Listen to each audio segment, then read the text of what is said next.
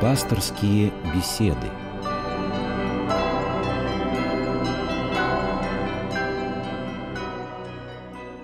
Здравствуйте, в эфире «Пасторские беседы» в студии Ирина Ковалева и священник отец Павел Коньков. Здравствуйте, отец Павел. Здравствуйте. Тема сегодняшней нашей беседы, с одной стороны, проста, а с другой стороны, неоднозначна. Особый праздник – торжество православия. Мы только что прожили первую неделю Великого Поста, был прочитан канон Андрея Критского, и вдруг первое воскресенье мы начинаем торжествовать, что-то праздновать. Что, собственно, собираемся сегодня праздновать, по какому поводу? Название события «Торжество православия» несколько величественно и торжественно, несколько не вяжется с основой и конвой Великого Поста. Вроде как покаяние, да, да, смирение, да. да, тут торжество. Дело в том, что в VII и VIII веках произошли те события, которые коренным образом изменили отношение мира и христианства, мира и церкви. И внутри церкви происходили те события, которые нам сейчас довольно-таки трудно понять. Конечно же, торжество православия связано с понятием Седьмого Вселенского собора и восстановлением иконопочитания, адекватного и правильного. Конечно, были перегибы в VII веке, в начале VII и раньше. Были проблемы, связанные с иконами. Как сейчас, так и тогда многие люди не понимали, зачем вообще нужны иконы. Многие неправильно к ним относились. Были действительно сложности в церкви. Но нам сейчас сейчас это довольно-таки трудно понять, потому что, ну вот сейчас смоделируем ситуацию, да, а два человека разговаривают, один говорит, я не понимаю, зачем нужны иконы, второй говорит, а я понимаю. Ну, вроде разошлись, да. А в то время церковь была государственной религией, и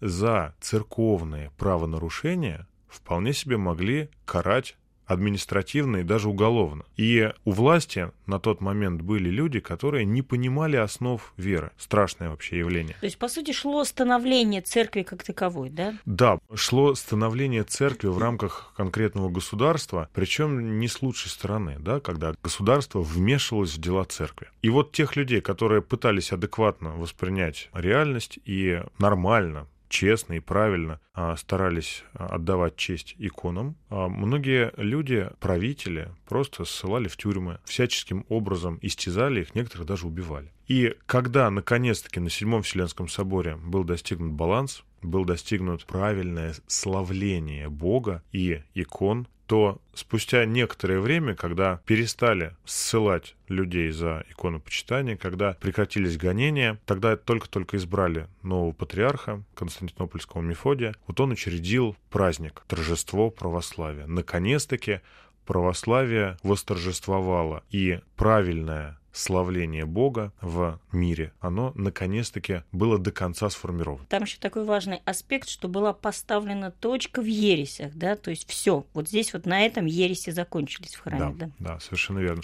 Вообще, кстати говоря, этимология слова ересь очень интересна. Да, вот, кстати, не случайно слово возникло. А что такое ересь вообще? Ересь — это не только какое-то отделение или раскол, да. Вот сейчас, знаете, вот в обиходе современного человека, молодежи, ересь — это такое, знаете, как, ну, что-то непонятное непонятное. Просто, поведение, просто... которое выбивается из общего круга, да? Да, да, да. Нестандартное поведение, нестандартное мышление, нестандартные какие-то слова человека. И говорят, о, что ты ересь какой-то говоришь. А, а вообще, если переводить слово «ересь» с греческого языка — это не только разделение или отдаление части от целого. Это бунт, это, по сути, мятеж. И, как говорил священник Павел Флоренский, мыслитель начала XX века, ересь сама по себе всегда партийна. То есть люди говорят, что и вот мы не с вами, вот мы сами по себе, а вы сами по себе. А церковь и учение Христова мы называем церковь вселенской. Учение Христа, оно универсально, оно покрывает собой весь мир. И в словах Христа нет места двум альтернативным каким-то точкам зрения или там мнениям. По каким-то вопросам есть, но по основным, конечно, нет. И ересь сама по себе, она всегда ставит а, под сомнение слова Христа, а, слова апостолов, к примеру. Именно поэтому, когда последняя ересь была дискредитирована и честное, адекватное отношение к церкви восстановлено, тогда патриарх Мефодий как раз и издал указ, постановление о том, чтобы в главном храме, а потом и во всех ежегодно в кафедральных соборах проходил чин торжества православия. Наконец-таки все те, кто ставили под сомнение сам факт воплощения Бога, наконец-таки они были осуждены в неправильном учении. Значит, в слове торжество нет такой нашей православной заносчивости, да? То есть торжествуем не над другими, а над чем? Торжествуем над правдой. Мы говорим о том, и в этот день мы торжествуем потому, что не кто-то другой виноват, не кто-то другой хуже нас, ни в коем разе, но потому что наконец-таки истина восторжествовала в этом мире максимально и практически абсолютно, настолько, насколько это возможно вообще на Земле. Совершенно практический момент. Сейчас Великий пост идет. А как праздновать во время Великого поста? Так же, как и все остальные события во время Великого поста, тихой радостью. Спокойно, радуюсь внутри своего сердца. Все-таки менталитет русского человека, менталитет нас, как северных жителей, он все-таки довольно-таки спокоен. Да? Мы переживаем наши а, горести чаще всего тихонько, и радости тоже чаще всего тихонько. Если немножечко отвлечься, вспомните Иерусалим, храм гроба Господня а, во время... Схождения благодатного огня. Когда да, происходит. совершенно верно.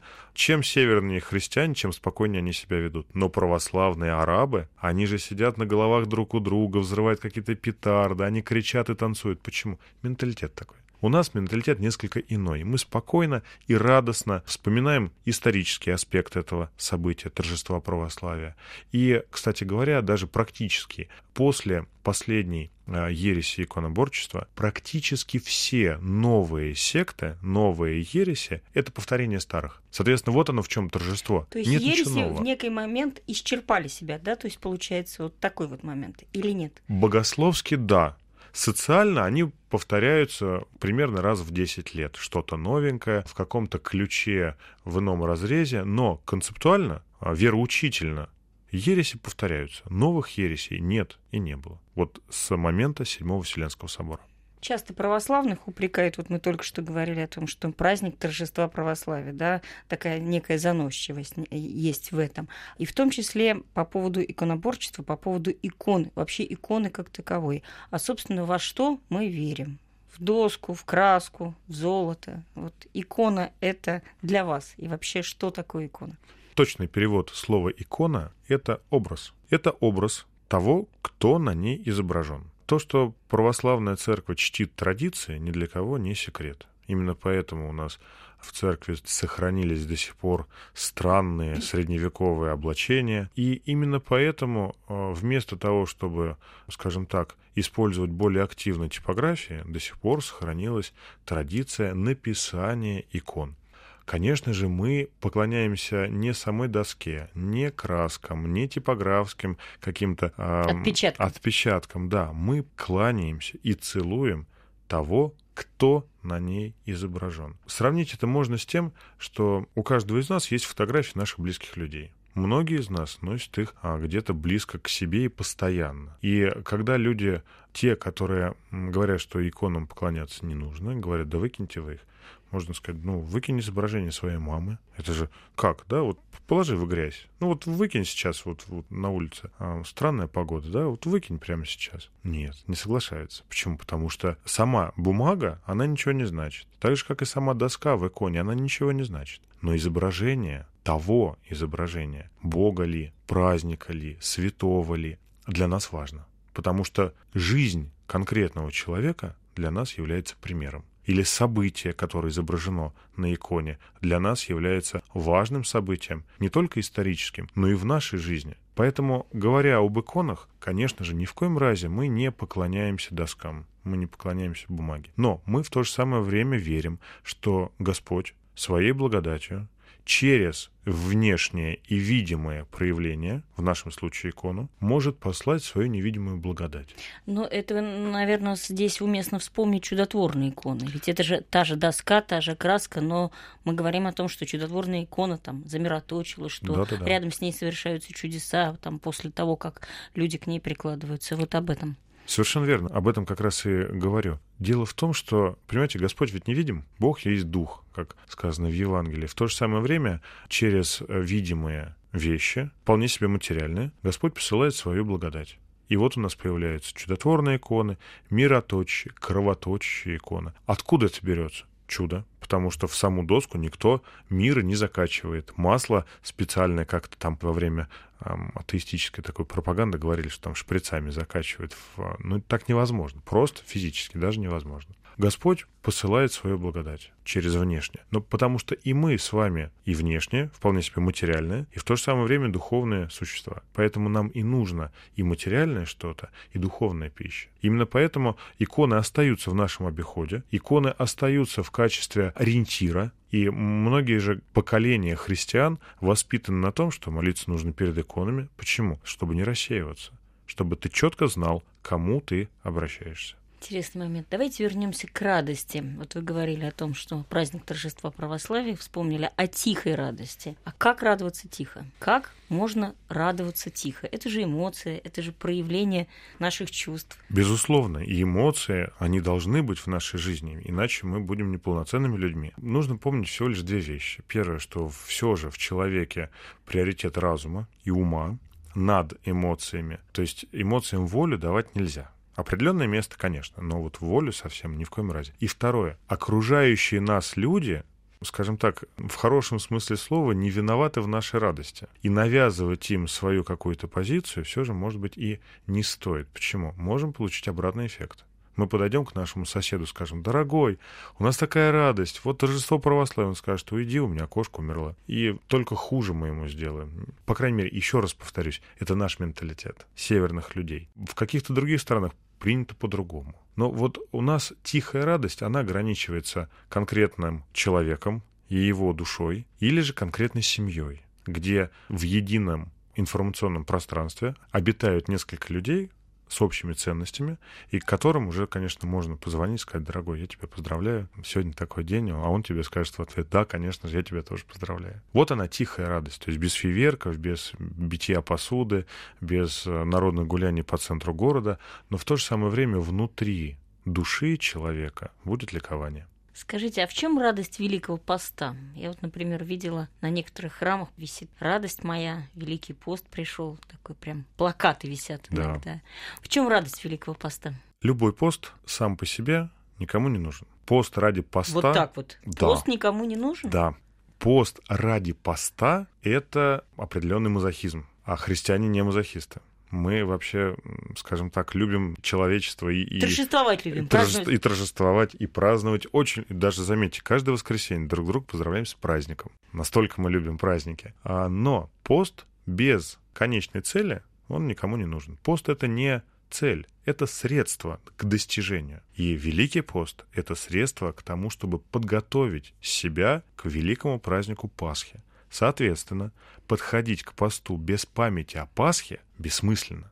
Да, весь пост проникнут покаянием, весь пост проникнут темой смирения. Конечно же, мы себя ограничиваем во многих радостях, к которым мы привыкаем. Почему? Чтобы освободить время, чтобы освободить свои душевные силы на память о Пасхе, о воскресшем Христе. Ну а радость о воскресшем Христе, она перекрывает, скажем так, все те а, горести, которые порой случаются в нашей жизни. Во время Великого Поста, особенно Великого Поста, мы осознаем себя такими, какие мы есть на самом деле. А эта картина порой нас не радует, потому что мы-то так думаем, что мы в принципе-то и ничего, а Великим постом мы начинаем злиться, ругаться. Почему? Потому что душа становится более восприимчива и к благодати, и, к сожалению, к греху. То есть действительно происходит некая концентрация темного во время Великого поста. И светлого. Сказать. И светлого, и темного. Да. А как это? А, дело в чем? Вот это вопрос взаимодействия тела и души. Да, вроде как мы же без души тоже никто, и без тела мы жить не можем. Даже апостол Павел да, сказал, что тело — это хранилище Святого Духа, храм Святого Духа, вместилище. То, что мы употребляем в пищу, то, что мы смотрим, то, что мы слушаем, то, что мы читаем. То, что мы говорим. То, что мы говорим. И самое страшное, то, о чем мы думаем, это, безусловно, влияет на нашу душу, на наш внутренний духовный опыт общения с Богом. Если мы себя ограничиваем, если мы себя, знаете, держим в таком, в тонусе, скажем так. Не люблю слово диета, не люблю слово такое самоограничение. Есть сейчас очень хорошее слово, к сожалению, оно из а, молодежного сленга, а, не русское слово, английское, челлендж. Когда ты впутываешься в определенные обязательства и несешь их в определенное время. Вот пост для нас — это определенное время, когда мы ведем себя несколько неестественно. Мы ограничиваем свои развлечения, мы ограничиваем свои радости, мы ограничиваем себя в том числе и в пище, для того, чтобы как раз увидеть себя, как раз а, для того, чтобы большее время посвятить Богу, служение Богу, служение ближнему. Соответственно, идет движение к Богу. По закону физики и духовной физики в том числе, мы знаем, что на всякое действие есть противодействие, и дьяволу это, конечно же, не нравится. И он начинает всячески мешать, всячески э, давать нам понять, что мы вообще-то под его властью. А мы всячески этому сопротивляемся. И вот получается сосредоточие и негатива, да, и каких-то греховных дел в нас, и мы их видим, и самое страшное, что и окружающие-то их видят. И в то же самое время, если мы боремся с собой, если мы не опускаем руки, Господь всегда каждому человеку дает свою благодать бороться с дьяволом. А это возможно. Недавно одна девушка спрашивала, как же бороться с дьяволом? Я ну, Господь, ты сильнее. Не нужно забывать, кто такой дьявол и кто такой Бог. Если мы будем а, стараться и стремиться к Богу, Господь даст нам больше сил. Господь даст нам столько сил, сколько необходимо для того, чтобы побороть все свои страсти, все свои грехи. Поэтому вот оно сосредоточие, и поэтому вот она радость. Мы ни в коем разе не должны отчаиваться, говорить, что трудно, больно. Трудно, больно, но ведь радостно. Ведь Господь дает свои силы. Вот я не соглашусь с вами. Э, во время Великого Поста, знаете, кто сказал о том, что я посмотрел в свою бездну, и бездна посмотрела мне обратно, да, посмотрела на меня. Mm-hmm. Кто, я не помню, кто я это сказал, но фраза такая, вот когда ты заглядываешь, когда ты начинаешь углубляться в себя, ты понимаешь, насколько ты плох, насколько ты сложен, насколько ты противоречив, и с этим ты не справился, это ты не смог. И, в общем, печаль на самом деле приходит. Где тут, где тут радость-то найти в себе-то, вот когда ты высвободил время, ты высвободил время для себя, для Бога, ты в себя закопался, ты в себя посмотрел, и тебе стало грустно, одиноко и страшно. Где радость-то? В этом-то и суть вообще всего христианства. Почему мы называем Иисуса Христа Спасителем? Кому нужен Спаситель? Того, кого надо спасать. А кого надо спасать? Того, кто реально понимает, что сам он не выберется. И вот как раз Великим постом, более качественно, что ли, мы начинаем понимать, что сами не справимся мы заглядываем внутрь себя, там столько всего, и злость, и осуждение, у каждого свой вот этот набор и список, да, своих собственных грехов. И вот тут мы понимаем, что без Бога мы не справляемся, мы не сможем выбраться, мы не сможем быть чистыми и достойными Царства Небесного. Своими силами мы не справляемся, и мы зовем Спасителя. И мы говорим, Боже, спаси меня. И вот приходит Христос. На каждый призыв ведь он откликается. И он дает нам все силы, он дает нам спасительный круг, он дает нам лодки, веревки, он, он делает все для того, чтобы мы выбрались из этой тины грехов, из этого постоянного давления э, дьявола в нашей жизни. Он дает нам все. Но э, нужно помнить о том, что спасение утопающего в основном дело рук самого утопающего. А помните, что слово «завет» на русский язык можно перевести словом «договор». И Новый Завет, Новый договор, он состоит из двух частей. Господь исполнил свою часть договора, осталось дело за нами. И Господь все, что можно было сделать для человека, Он сделал. Если не ошибаюсь, мы говорили уже о том, что а, Господь никогда не вмешивается в свободу выбора человека. Он может, но никогда не вмешивается. И вот только лишь дело в нашей свободе. Что мы выберем? Как мы себя поведем? И Великим постом мы стоим, знаете, вот такой на развилке. Именно постами мы чувствуем себя более близкими к Богу. Именно постом великим мы чувствуем себя более ответственными перед Богом, потому что в рутине, в бытовой вот этой беготне по нашим делам порой забываем об, о многом. Но Великий пост возвращает нас к главному вопросу. С кем мы? С Богом или против Него? Потому что третьего не дано. Я захочу задать вам совершенно практически такой вопрос. Наверняка он у многих возникает. Стоишь в храме и ничего не чувствуешь. Что делать? Я понимаю, что в каждом отдельном случае надо разбираться отдельно, но в целом, что делать, если ты не чувствуешь в храме ничего? В лучшем случае. Какая уж там радость? Нужно помнить о двух вещах. Первое. Чувства это не критерий истинности. Чувства обманывают. Мы сколько раз попадались на удочку влюбленности. Каждый из нас много раз. А потом говорил, господи, ну где же я был-то? Собственно говоря, зачем мне все это было нужно? Тут то же самое. Господь пришел на землю, пострадал и воскрес. Не только ради того, чтобы мы что-то чувствовали. Когда мы не справляемся, когда мы ничего не понимаем, ничего не чувствуем, когда мы как будто отбываем повинность, а не молимся. Такое тоже бывает. И в храме, и дома мы должны помнить о том, что мы это делаем не потому, что так положено, не потому, что просто лишь потому, что мы так привыкли, а потому что это единственное средство к спасению. Вы знаете, таблетки тоже, они не все сладкие, и операции порой тоже проходят не бесследно, да? Не все лекарства имеют сладкий вкус, но в то же самое время они лечат. И то же самое с молитвой и с литургией. Не всегда мы чувствуем, но и не ради чувствований мы приходим на службу. Вот тут должно в нас э, включаться твердая уверенность в том, что мы приходим не ради, знаете, как одна недавно прихожанка одного храма сказала, что я прихожу в храм, чтобы аура меня а, пропитаться, да, да, напитаться да, чем-то, да? Да, mm. ведь Господь пострадал не для того, чтобы мы как-то аурой пропитывались или чакры чистили. Господь сделал все для спасения человека. И мы приходим спасаться.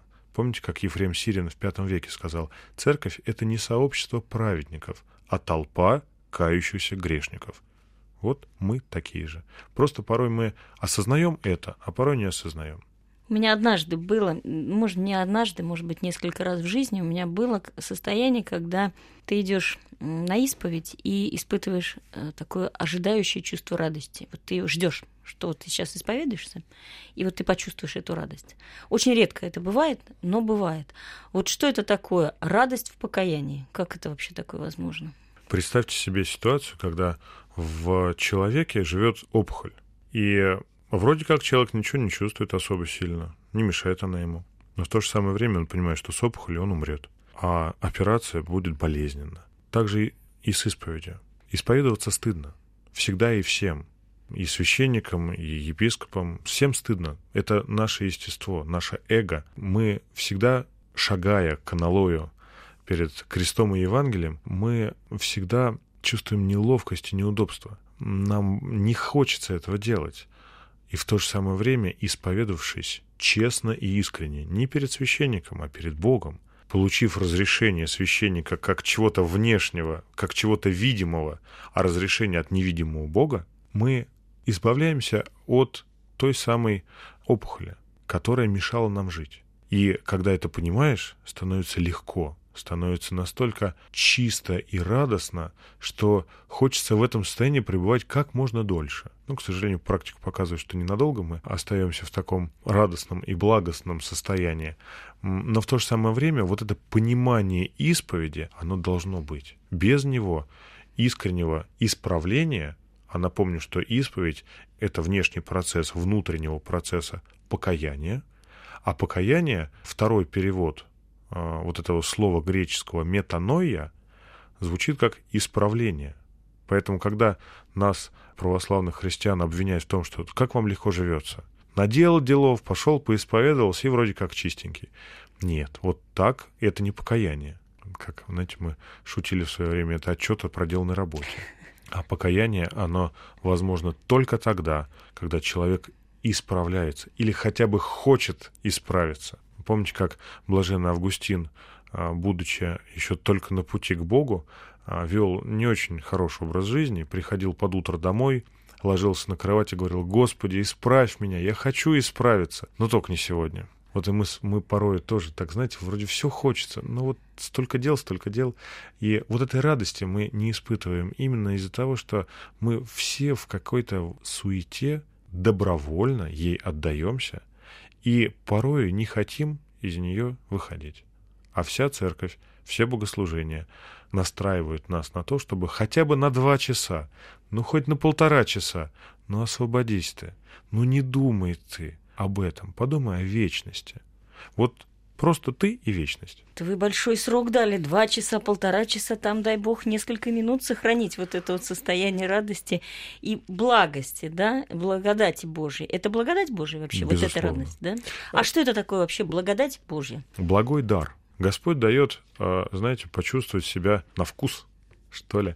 А, получается так, что мы э, делаем все то же самое, а потом от этого испытываем легкость, вот это тихое ликование внутри своего сердца и э, состояние, в том числе и безмятежности, при полном сознании разума. То есть это не какое-то затмение, это не какая-то эйфория а, абсолютно Опьянение. безрассудно.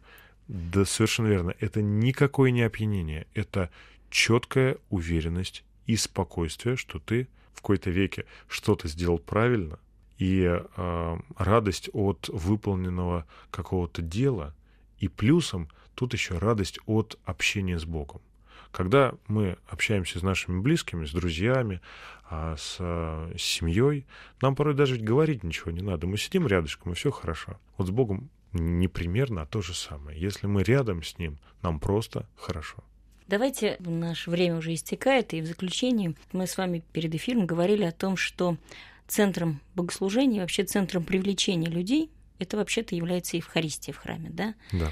А почему так, и вот что для вас? Вот как вы бы объяснили это не знаю, подростку, молодому человеку, который в суете, в беготне пробегает мимо храма? Почему Евхаристия центр?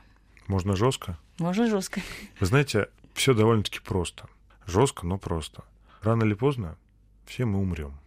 И вот это вопрос смерти, как бы мы от него не бежали, какими бы сериалами мы от него не закрывались, какими бы мы путешествиями не продолжали свою жизнь, рано или поздно этот вопрос очень остро встанет перед нами. Нет ни одного, кто избежал бы, кроме Иоанна Богослова и Ильи, пророка, никто не избежал вот этого вопроса. И вот тут все зависит уже от нас.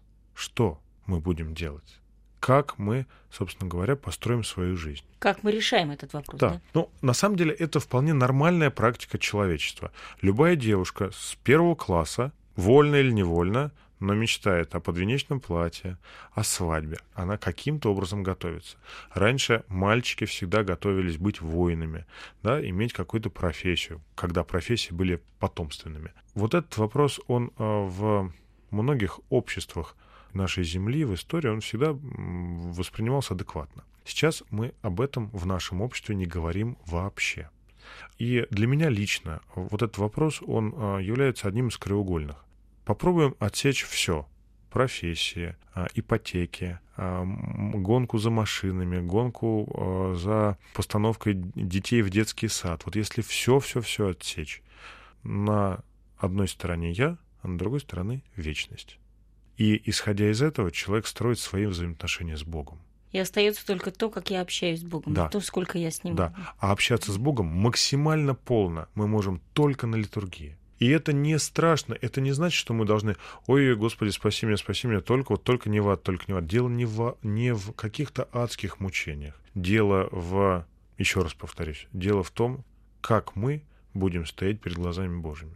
Об этом, думаю, забывать не стоит, пугаться этого не стоит. Ну, мы же не, пугаемся а, заката дня, потому что он все равно будет. И вот для меня лично а, литургия — это вот это предстояние перед Богом в вечности. Спасибо, отец Павел. Хочу закончить сегодняшнюю передачу. Мы говорили об особом празднике, о торжестве православия словами митрополита Антония Суржского. Это не торжество нас, православных, над другими вероисповеданиями и другими людьми. Это победа Божия над нами и через нас, сколько ни есть в нас света, над другими. С вами была Ирина Ковалева и отец Павел Коньков. До свидания. Всего доброго.